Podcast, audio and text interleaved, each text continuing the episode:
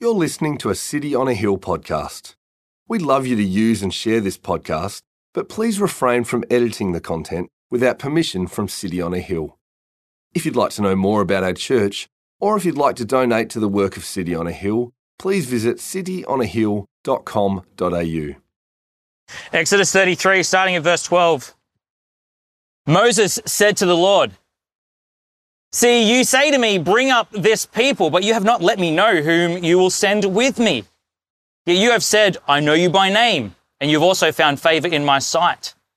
Now, therefore, if I have found favor in your sight, please show me your ways, that I might know you, in order to find favor in your sight. Consider too that this nation is your people. And he said, God said, My presence will go with you, and I will give you rest. And he said to him, If your presence will not go with me, do not bring us up out from here. For how shall it be known that I have found favor in your sight, and I and your people? Is it not in your going with us, so that we are distinct, I and your people, from every other people on the face of the earth?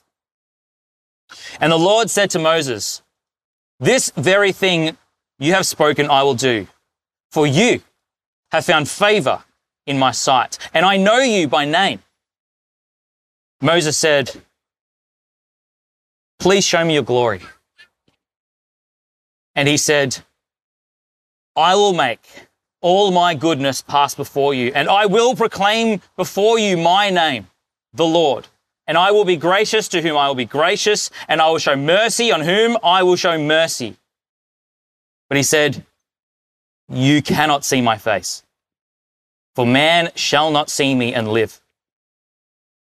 And the Lord said, Behold, there is a place by me where you shall stand on the rock. And while my glory passes by, I will put you in a cleft of the rock, and I will cover you with my hand until I have passed by. Then I will take away my hand, and you shall see my back, but my face shall not be seen. Chapter 34. The Lord said to Moses, Cut for yourself two tablets of stone like the first, and I will write on the tablets the words that were on the first tablets, which you broke. Be ready by the morning and come up in the morning to Mount Sinai and present yourself to me on top of the mountain. No one shall come up with you, and let no one be seen throughout all the mountain. Let no flocks or herds, herds graze upon that mountain. So Moses cut two tablets of stone like the first. He rose early in the morning and went up on Mount Sinai as the Lord commanded him. And he took in his hand two tablets of stone. The Lord descended in a cloud and stood with him there and proclaimed the name of the Lord. The Lord passed by before him and proclaimed, The Lord, the Lord, a God, merciful and gracious, slow to anger, and abounding, abounding in steadfast love and faithfulness keeping steadfast love for thousands, forgiving iniquity and transgression and sin, but who will by no means clear the guilty, visiting the iniquity of the fathers on the children and the children's children to the third and fourth generation. And Moses quickly bowed his head towards the earth and worshipped. And he said, If now I have found favor in your sight, O Lord, please let the Lord go in the midst of us, for it is a stiff necked people, and pardon our iniquity and our sin, and take us for your inheritance. This is the word of the Lord.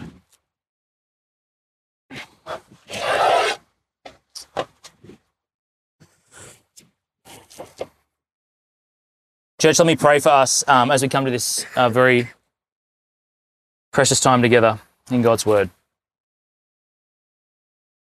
Our dearest Heavenly Father, we thank you so much for the absolute honor it is to be here together as brothers and sisters in Christ. Uh, we thank you for this sun that is shining, a very evidence of, of you being a gracious God to us to answer our prayers. Uh, we thank you for the gift of one another. We thank you for the gift of your spirit, which is here at work right now uh, to be changing us, changing our hearts, renewing our minds, and conforming us into the image of your Son, Jesus Christ. Lord, in these next few minutes, as we consider who you are, and as we consider our response, would you please guide me to speak truth? Would you please protect uh, my mouth and our ears from what is false? And would you renew us in the truth? Your word is truth. Sanctify us in the truth. As we look to the one that is true and just and beautiful and our Savior, Lord Jesus. It's in His name we pray. Amen. Amen. well, church, it's good to be back. It's good to be back in this way. I'm so thankful to be back, and uh, it is. It's been it's been tough, right? It's been tough. I mean, I'm encouraged to see so many of you because the I said it last week. The crappy thing about COVID is just this restart and restart and restart and restart. Um, it, it's, it sucks and it's hard to have to just keep re- regaining momentum. Like that's when your car uses the most fuel when it has to get up to speed again. We have to, I feel like we keep using up more speed of our mental and emotional and relational energy to keep getting back up to speed with everything that is in life. Um, but we're back, and I'm so glad to see you today. We're also back in the book of Exodus, as we've been continuing uh, for the last, I think, 18 weeks now. Uh, now, I hope that you have already seen it uh, in our reading today, and I hope you've been sensing it as we've been going through this book of Exodus. Oh man, I've missed the motorcycles. Hey, missed the motorcycles. this book of Exodus, it has been teaching us again and again how the God of the Bible is a God of fresh starts, isn't it? What it's been teaching us. It's, and you've seen the tagline for the Exodus trailer. It says, a story of freedom. Now, in this story, the book of Exodus, has been talking about a physical freedom from slavery in Egypt. And of course, it's been pointing to a, a, a spiritual and eternal freedom, not from Egypt, but from the penalty of our sin and from the, and the sting of death. So Exodus, it's actually, uh, it's actually foreshadowing the entire story of the Bible, isn't it? That Exodus is the good news story that points to the gospel good news story of Jesus. And we say gospel a lot. Now, I want to make sure you know what that means, you know, because we say gospel a lot. Where I was asking, what is the gospel? We start our gospel community meetings by articulating what is the gospel. Our city kids have started today by answering the question, what is the gospel? We started our service today having our musos played for us a song by citizens and saints called the gospel. So when we hear gospel, what do we want to think? Well, we want to think of Jesus. We want to think of the person and work of Jesus. We want to think about the life, death, and resurrection of Jesus. The gospel is that through the person and work of Jesus, God offers you a fresh start at life because Jesus has given up his. The gospel is that to all of those who regret the choices that they've made before a holy God, the gospel is that because of Jesus, God offers you the gift of forgiveness and a new life with Him. That's good news. The gospel is that as God created a world that was good, good, very good, and although we corrupted it and we cursed it, God rescued and gave creation and gave, is willing to give us a fresh start. That's good news. That's the gospel. The gospel tells us that death from our corruption does not have to be our destiny. You can be a beloved child of God for eternity.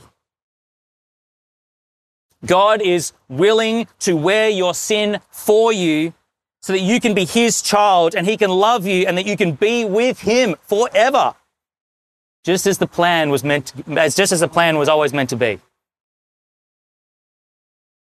And now today, we encounter this section in Exodus, which is something that teaches us a little bit about how God responds to certain behaviors in response to some good news that offers a fresh start.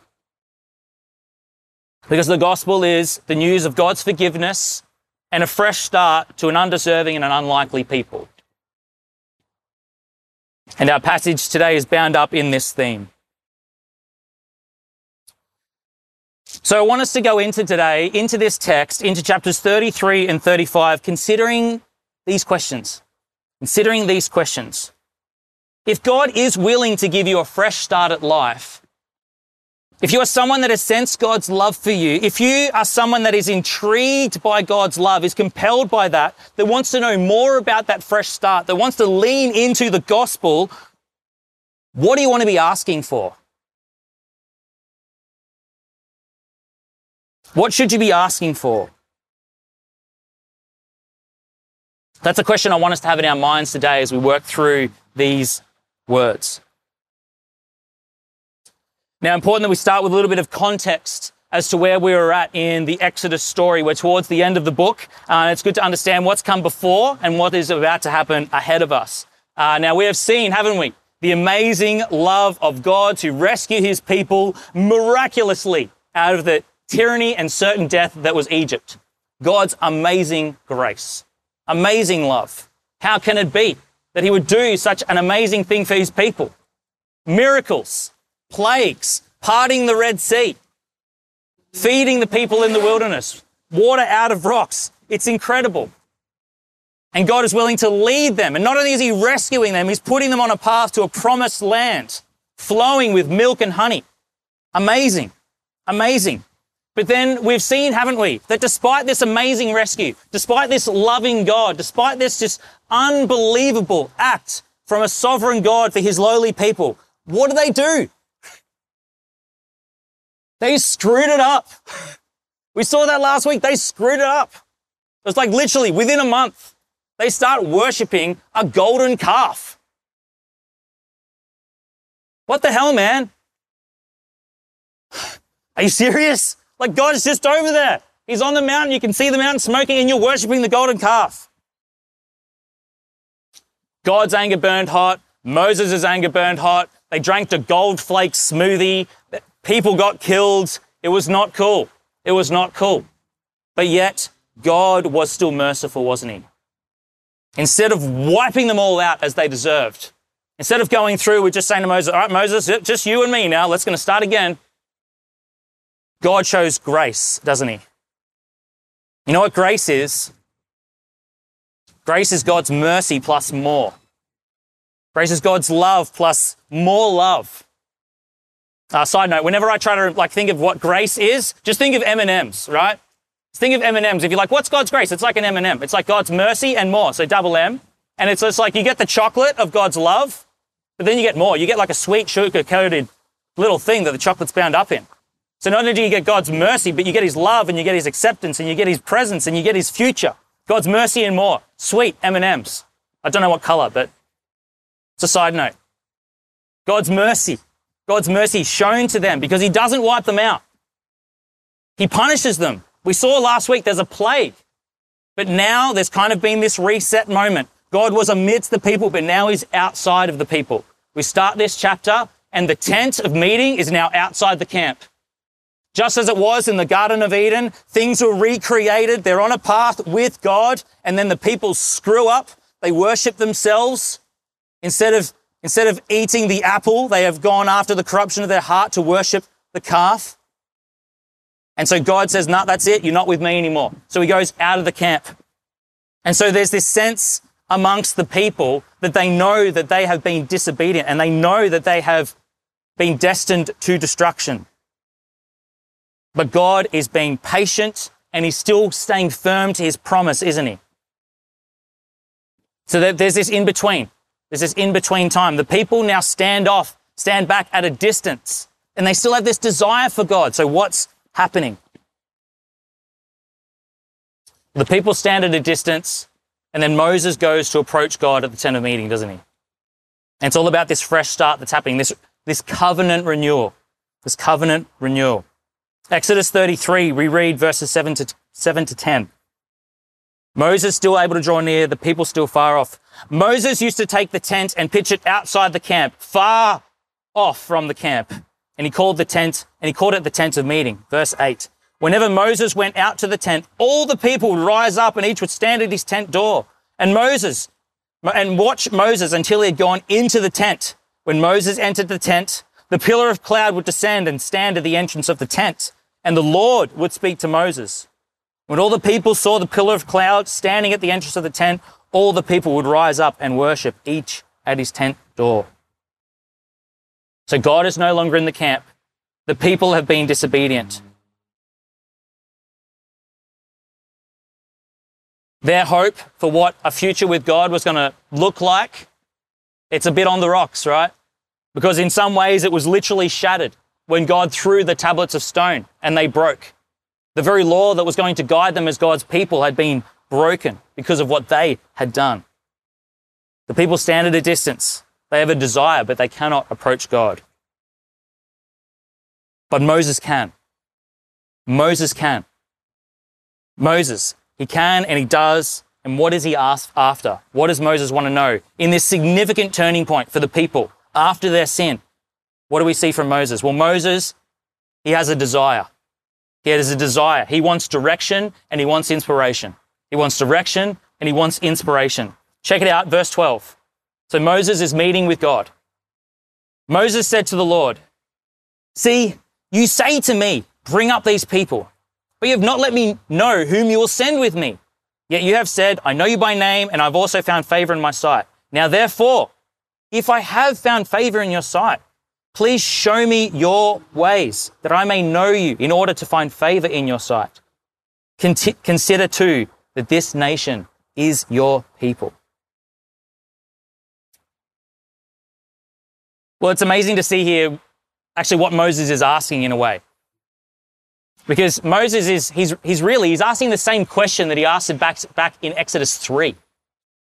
We've done this big loop around again. Exodus 3 verse 10, right at the start. This is like burning bush moment. God says, come, I will send you to Pharaoh that you may bring my people, the children of Israel, out of Egypt. But Moses said to God, who am I that I should go to Pharaoh and bring the children of Israel out of Egypt? He said, God said, but I will be with you. And this shall be a sign for you that I have sent you.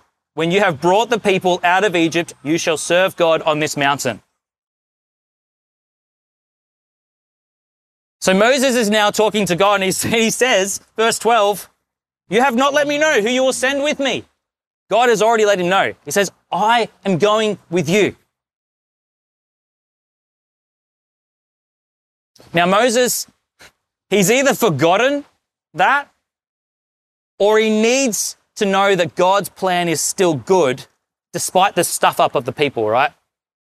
He's either forgotten or he still needs to know, like, God, who will you send with me? Like, is it, is it, is it still going to be you? like, are we still doing this thing? And God replies, graciously, lovingly replies. He says, My presence will go with you and I will give you rest. That would have been sweet words to Moses. I will give you rest. The Lord said to Moses, This very thing that you have spoken, I will do. For I have found favor, for if, for you have found favor in my sight, and I know you by name. Now, I imagine at this point, Moses is taking stock mid convo. You know, he's sort of saying, all right, cool. We're still a go for this plan. We've stuffed up, but we're still, we're still, it's, it's still plan A, despite the detour. All right. The promised land, it's still in view. Awesome. We still have a people to represent God's glory. Awesome. We're still a people on a journey to the promised land. Good. Right. It's all going as God said it would. God is good on his word. I'm supported. We're doing well here. He's probably thinking, how good is God? How good is God? Another chance, a fresh start, a fresh start for the original plan. And then what does he ask? Have a look at that one Moses then asks. Moses says, Please show me your glory. Please show me your glory. He's looking for direction and inspiration. Moses, it's like he's saying, I seem to have found favor in your sight, God. I feel so loved by you, God. Please let me get to know more of you. Show me your glory. How does Moses know that he's loved by God? He wants more of God. He wants more of God. And what does God say? Yes, but not all of it. You can see my back. That's glory enough.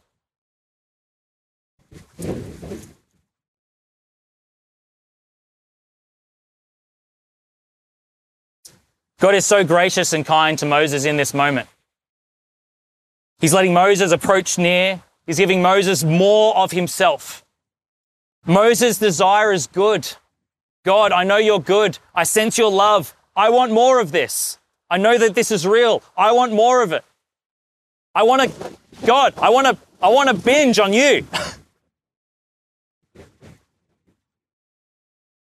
and God, in His love and in His grace, He gives to Moses what He's asked. Now, interesting to see uh, the way that uh, God reveals His glory to Moses, isn't it? Interesting to see that he, the way he reveals his glory to Moses, because we still are kind of like at this reset moment, still thinking back to Exodus 3. It started with, because Moses said, I need to know your name. And God said, Look, this is my name. I am who I am. I am who I am.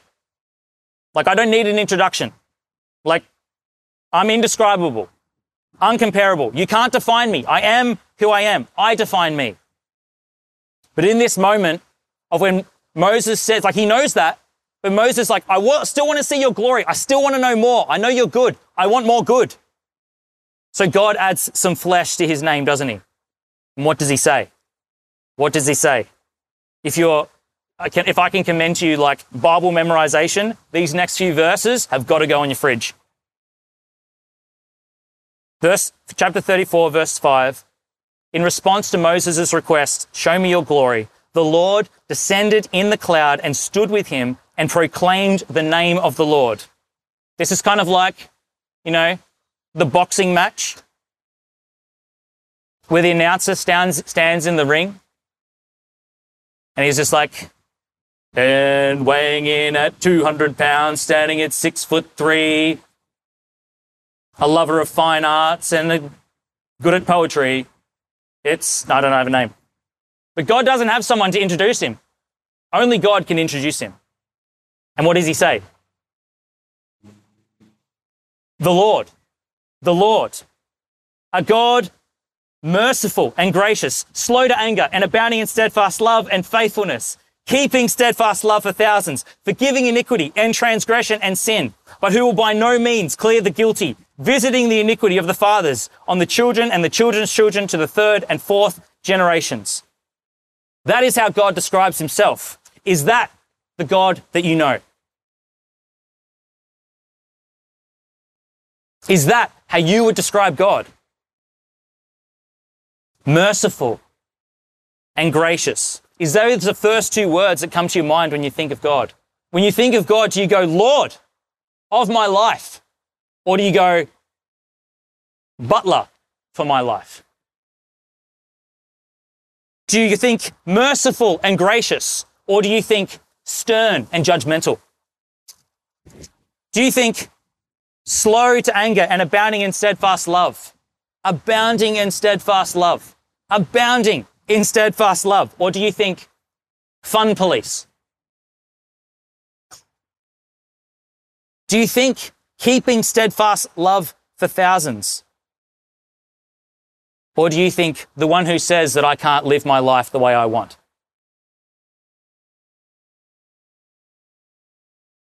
God is the Lord. This is truth. Hear this truth. Let it sink in. He's merciful. He's gracious. Gracious. Slow to anger. Slow to anger. That's beautiful.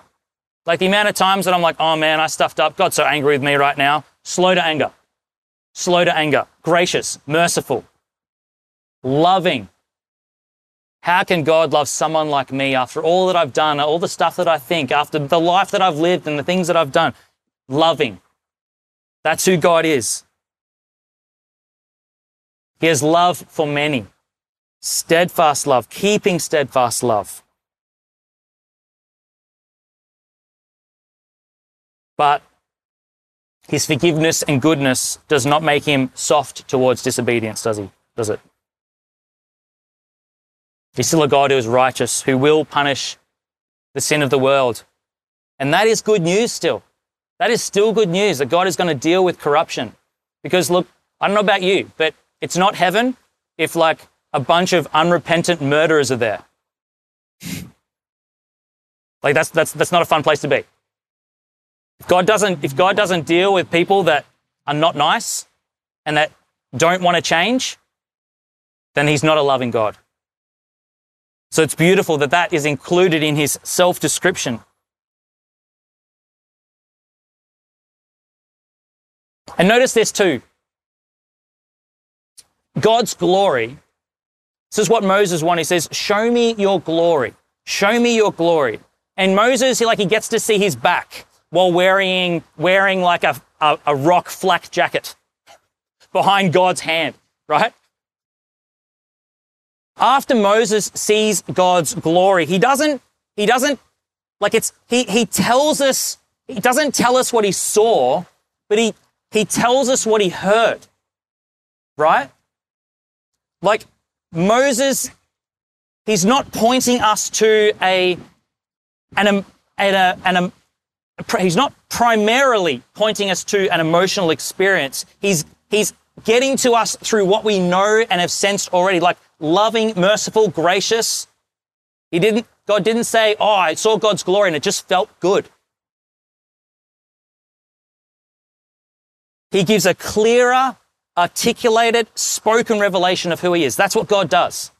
For us to understand God's glory, God is hitting our heart through our head, isn't He? He goes, wham! Loving, gracious, and He wants us to put all of those things, match that up, and I'm a thousand times better than what you can imagine.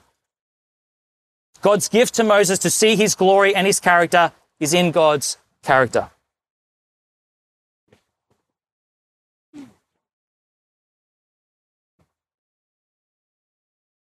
Now, I want us to pause and notice something for a second here. Do you see what happened to get to this point? Do you remember what's happened to get to this point here? Like, I think it's significant that Moses hasn't just prayed, God, show me your glory, and then zap! It wasn't like that, was it? There wasn't a, there was, God didn't send down a tweet, you know? God, show me your glory, and I want the abridged version so I can understand that really quickly.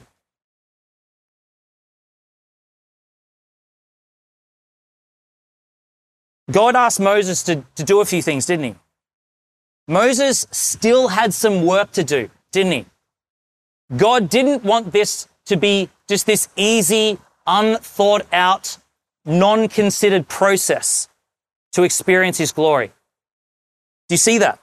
Do you see that? Like, Moses had to do some work. He had to prepare. He had to, like, he wasn't giving into his culture or, or giving into a generation of immediate gratification.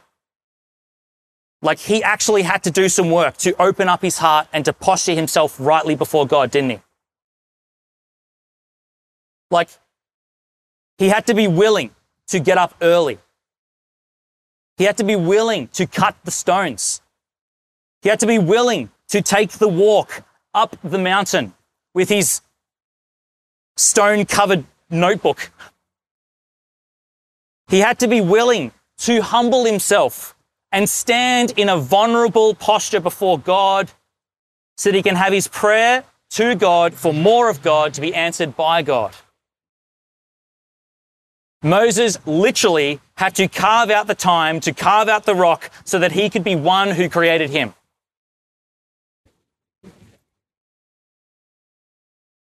Now, I want to lean into this I want, to, I, want to, I want this to be made clear because we live in a world right now where everything has to be instant, where there's like no effort expected. We live in a world of like Uber Eats, right? I don't even want to cook and I don't even want to get in my car, but I'll, I guess I'll go to my front door. Like we live in a world where we're not willing to, like so, so much of our culture around us is telling us that you just, just sit back. Just sit back and it'll all just happen to you. It'll all just, you, you just, you just have to be like, oh, yeah, yeah, I'm, I'm up for that. Yeah, yeah, God, I'll have some of your glory. That'd be great. Yeah, yeah. Just, is there an app for that? Is there a glory app? Yeah, I'll subscribe to that. Yeah, sweet. All right. Oh, I don't know why I'm not like feeling the presence of God right now. This app sucks. Zero stars.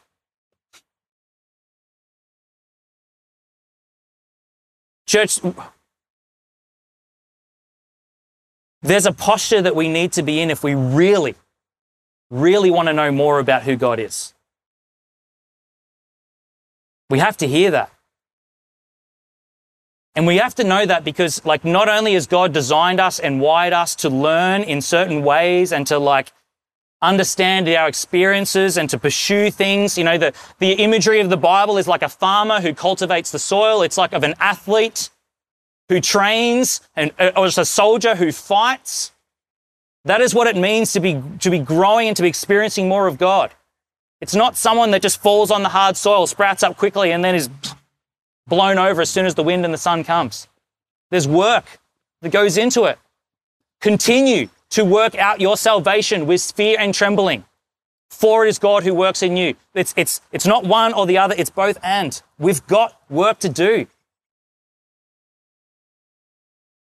I feel like as I'm reading this text this week and looking at the way that God wants Moses to prepare his heart in preparing these stones. Like there's hours of work going into this. Like Moses, he's chipping away with the hammer and the chisel. He's like, I'm going to go see God. I'm going to get these tablets right. Yes, I, my prayer is, God, show me your glory. Oh, God, he's, he is good. And I'm going to go up. All right, I'm going to get up there. And whatever God has for me, I'm going to be ready. I'm going to be ready. He said, I'm only going to see his back. Man, man, that's going to be awesome. Okay, prepare the, all right, get the stones, put them in the bag. The stones are pretty good. Okay, walk up the mountain. Oh man, that's like kind of scary, isn't it? There's like a cloud of fire and lightning and smoke. I'm willing to go. I'm going to humble myself to go. I'm going to take the steps and go. Moses, he didn't just sit back and do nothing. It was an individual's intentional and deliberate pursuit of God.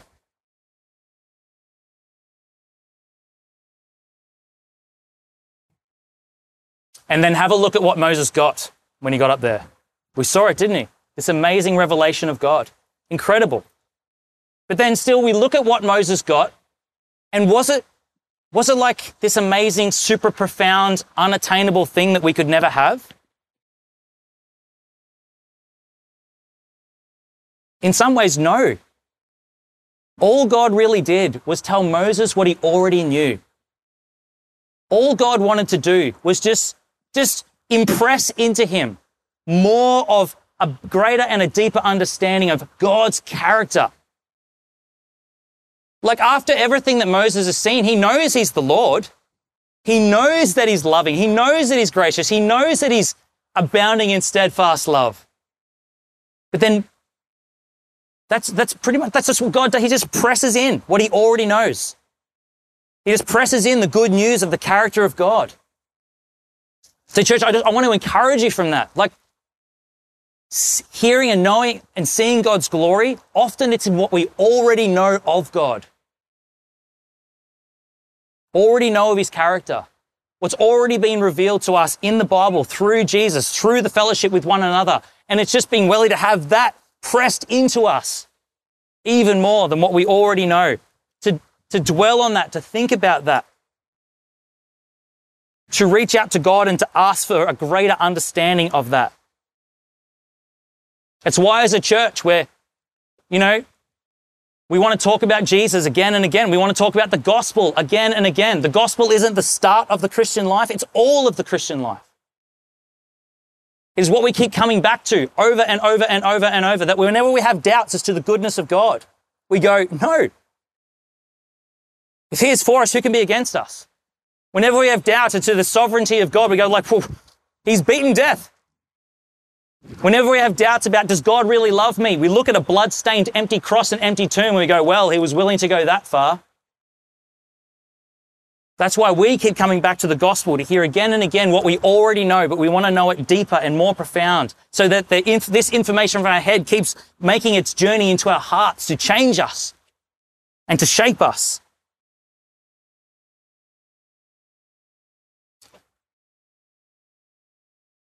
But it's not just about knowing stuff, though, is it? It's not just about knowing stuff and having the good feels, and they're good feels.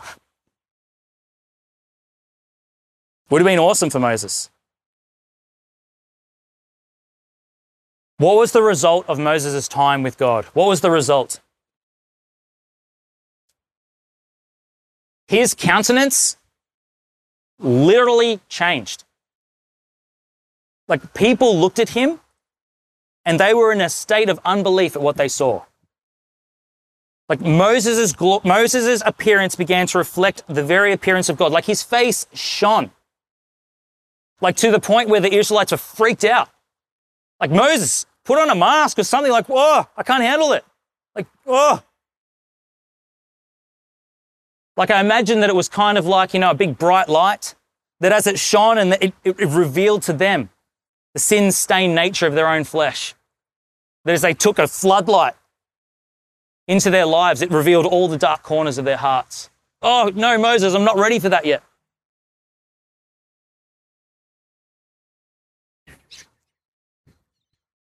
Moses, in wanting to behold God's glory, in wanting more of God's glory, he got a deeper and more profound and a more impressed revelation of God. And more than just Moses coming down the mountain and bouncing around after a, a really good time, he looked different. There was something different about him. Beautifully different.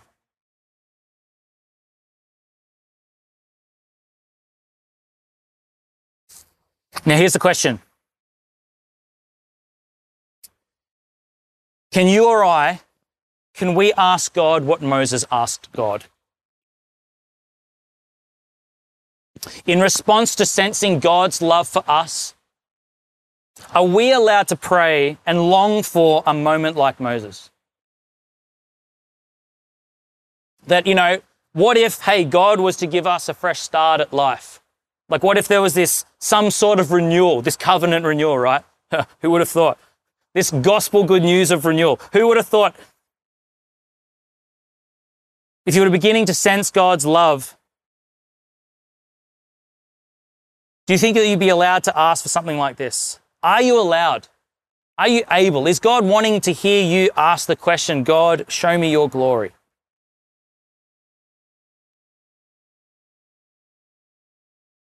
The answer is an excited and a glorious yes. Yes, of course. Yes, please. It's just the how is different.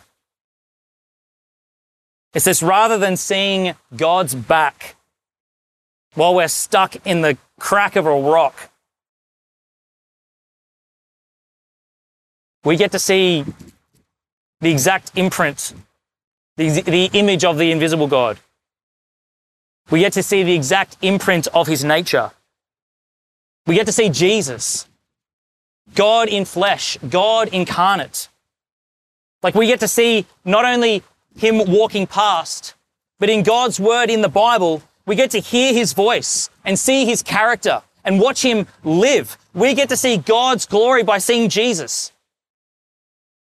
We read about it in Colossians 1 in the New Testament. This is Jesus. He is the image of the invisible God. Do you want to see, do you want to see God? Look to Jesus. He is the firstborn of all creation. For by him all things were created in heaven and on earth, visible and invisible.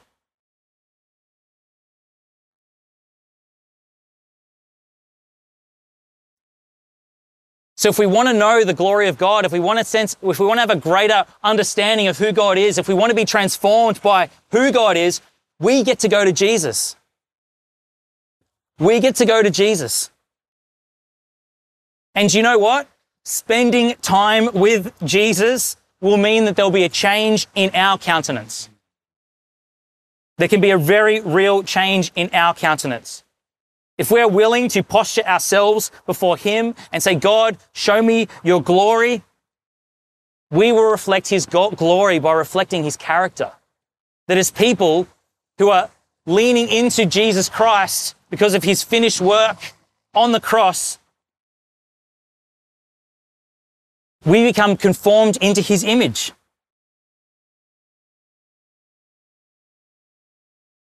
Two Corinthians 3 says, And we all, with unveiled face, beholding the glory of the Lord, are being transformed into the same image from one degree of glory to another. For this comes from the Lord who is Spirit. So, church, you see, the Israelite camp, the Israelites who are standing far off, that don't know what's going on, whether they have a hope for a future or not, they've got Moses interceding on their behalf. The closest they got to seeing God's glory was the reflection on Moses' face from the time he got to spend with him. That's as close as they could get. And they couldn't handle it. Moses had to put a veil on his face. But then we come to our, our, this side of the cross in the time that we live now. And we have seen Jesus enter in. Jesus, the new and better Moses. Jesus, God's son, bearing the exact imprint and, and nature of God. And because of the person and work of Jesus, we get to see his face and there's no veil.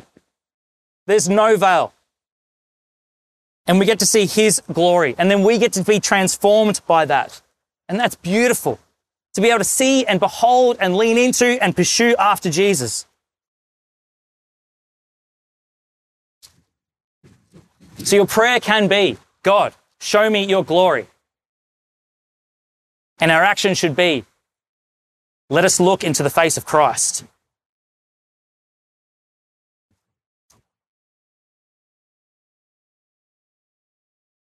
But I want to encourage us as a church, and that if you're someone that would call yourself a follower of Jesus, I want to encourage you to also do the work to behold the glory of Jesus. Okay? That just as Moses had to prepare those stones so that the law could be written on them, we also have to prepare our hearts so that God can continue to write His law and His word on us. And I would suggest that in many ways it looks very similar to what Moses did in the way that he was approaching God. It started with prayer. It started with prayer. It started with a genuine plea God, show me your glory.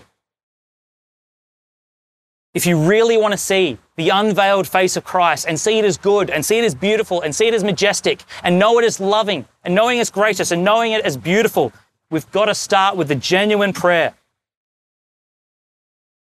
If you want to feel the fire of God, you need to lay the kindling of prayer.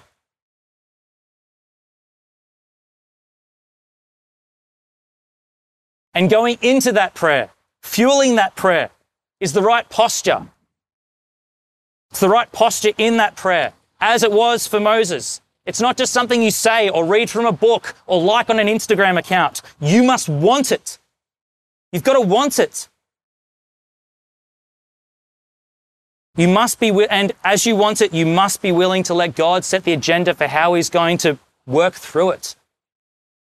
Not my will, but your will be done. And not only as we pray and do we want it and we have to be in the right posture as we pray, we need to prepare. We need to be preparing our hearts, softening our hearts, having God's word fill our hearts, having other people in God's family encourage our hearts. We must be ready to have the tablets cut so that God is willing to write on them in us and to change us. And in that prayer, we need to sustain that prayer with patience. Patience. Knowing that God is good, knowing that God is loving, but patiently willing to actively participate and persist in a longing for God from a posture of humble meekness. We have to be willing to do it again and again and again and again and again and again and again and again. Fighting off the enemy's attacks with prayer. Going into our lives in the complete Christian armor in prayer. Knowing and experiencing God and having Him minister to us through prayer.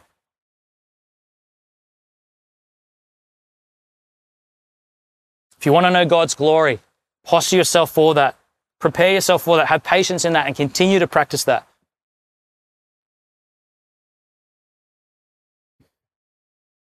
Now, I want to close today.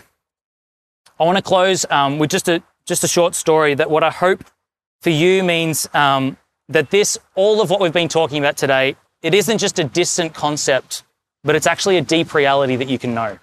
Okay, a deep reality that you can know. I know in my own I know in my own life, like prayer is hard, right? Prayer is tough. Like and and that and that genuine prayer to God for us to see his glory, there's a, there's a war that rages, there's a silent war that rages within that stops us from humbling ourselves to that posture, isn't there? There's, there's a myriad of distractions and there's so many things that go on from actually carving out time to enter into that place of prayer. It happens and it's real and it's tough. But God, He wants us to lean into that space and He has he has an amazing comfort and reward as we do.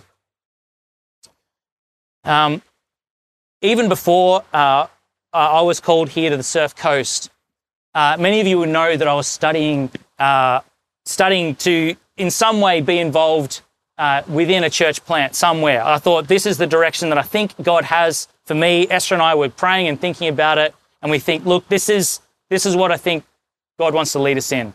We don't know where, we don't know when, we don't know what, we don't know how, but right, this is what we're doing.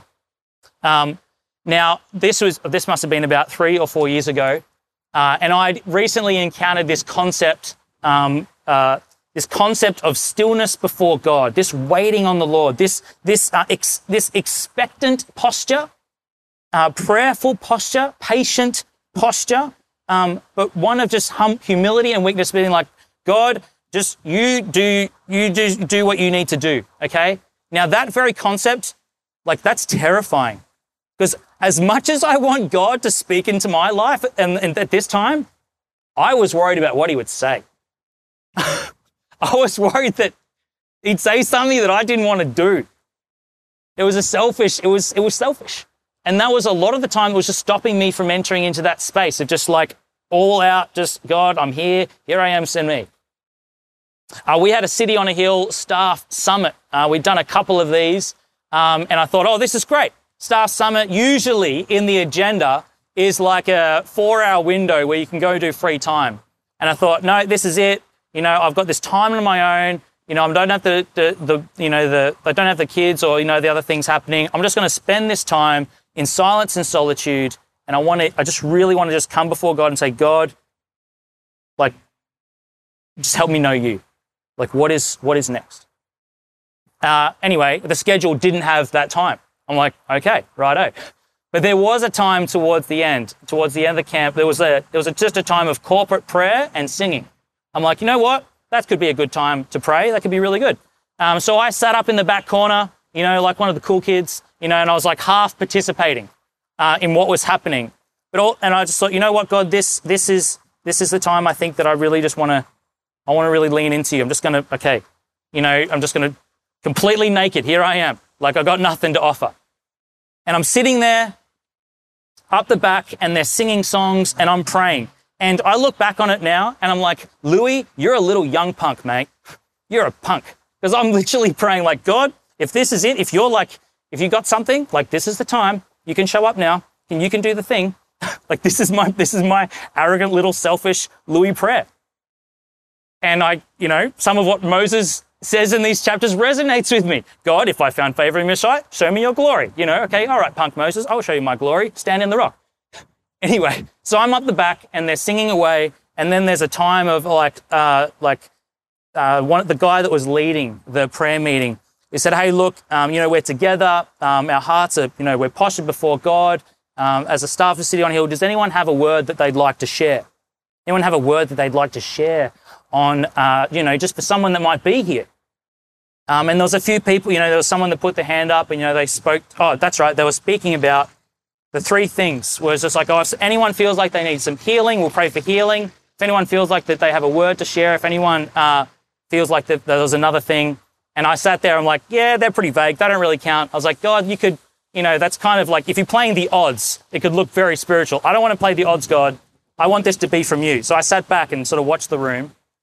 There was a couple of other words that came out which was super helpful for some of the other stuff that were very clarifying and very directive. And I sat back and I was just like, come on, God, if this, if this is it, like I'm being humble, like I'm willing to be, I'm willing to be led. And there's a guy over in the corner and he got up and he shared something very specific that only I could have known. He spoke it into the room. And in that moment, the best way that I can explain it is I don't know if you know those artistic sculptures, which look like a mess from every single angle, except for the one angle where you can see the sculpture and you can see it perfect. In that moment, I got to see the sculpture. And for the next three hours, I was a blubbering, crying, on my knees mess. and I had that psalm in my head, you know, who is man that you are mindful of him? Like this young punk being like, okay, God, I'm willing, show me. And then a word that rocks my world. And I'm like, whoa, holy moly. Like, what's going on here? And just to, just to like not let the night end, I called Esther. No, I actually, I sent, I sent Esther a text and, uh, cause she, of course, she wasn't there. And, and it was like three words and she sends me a laughing face emoji. I'm like, come on, Esther, like this was a super profound moment. Like I feel like that I've, I've seen the back of God. like, and I'll, and she sends me another text just to make sure that, you know, I understood. She's like, I'll call you in a minute. She calls me up and, uh, um, and she's like, oh, what's going on? And I tell her, I tell her what had been happening that evening. And she's like, oh, yeah, wow. Um, cool. I'm like, why did you laugh? And she's like, oh, well, I really, you know, I've, you know, we know what's been going on the last few years and the way that we've set things up and, you know, we've been doing things and we've kind of been a little bit directionless. Um, uh, this might, you know, I, th- this is really significant. I don't know what it was, but this morning, you know, the kids were just really good this morning. They're doing really good today. Um, and I thought, you know what? Today would just be a great day. I'm going to, um, I'm to fast and I'm going to pray that um, God gives you some direction today. And she's like four hours away, and we hadn't talked for like, you know, the whole weekend up to this point. And God meets us in that. Like, holy moly. A simple prayer. Like in my posture, it's from a young punk. But you know that what you know what you know what like happens from that? There's a momentum that builds and there's a there's a there's a taste and see that the Lord is good. And then there's a there's a there's a wanting to preach a sermon like I have today because I want all of you to know that. I want all of you to experience that because it just hasn't been happening that one time. You know, right? Like it, it builds and it, and it, and it continues to shape and mold your character. It's incredible.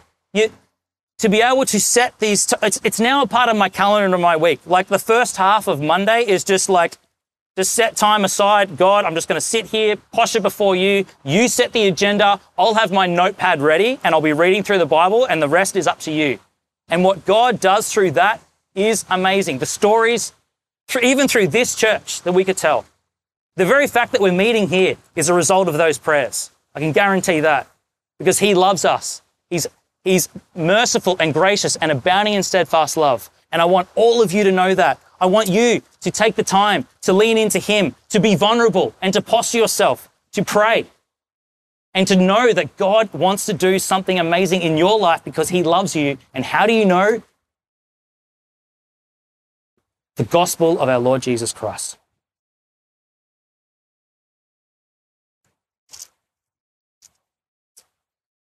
Well, church, I've preached for too long. I've got too excited, and that short story was now a long story.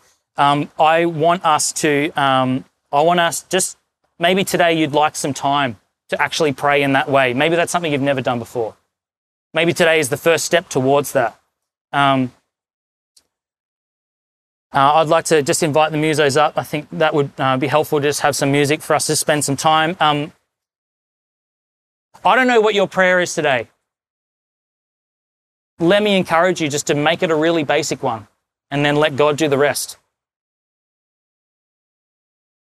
But we, I just want us to, I just want to have a few moments now. Um, the musos are going to play for us a song, um, and just let that just be, just to fill the space while you have some time to just pray to God. A really basic prayer. Pray a prayer that only you'll know if He answers it, right? Pray a prayer. Maybe it's God, I understand a lot of these things. I understand the gospel. I know your character. But can you impress that into me even more? Maybe that's the prayer that you pray. But I want to create time here to practice it now because I know that the world around us is, it makes it hard to be able to take time and do it during the week. I want to encourage you to do it in the week, but let's take some time to, to step into that place now. I want to encourage you in that. Um, and if you're someone here while the musos are playing, if you're someone here and you, you, you feel like you don't know Jesus and you actually want to start a life of, look, I want to get to know this Jesus, I want to know this God, now's also a time you can come up the front or just come see me after the service and I'd love to have that conversation for what the first step in a journey with Jesus might look like for you to know the gospel good news. So just take time, church, now. Let's just have five minutes. Spend some time on your own praying confession, praying thanks, praying request. And um, let's just humbly come before God in prayer, knowing that we can. Thank you for listening to our podcast. If you'd like to know more about our church, or if you'd like to donate to the work of City on a Hill, please visit cityonahill.com.au.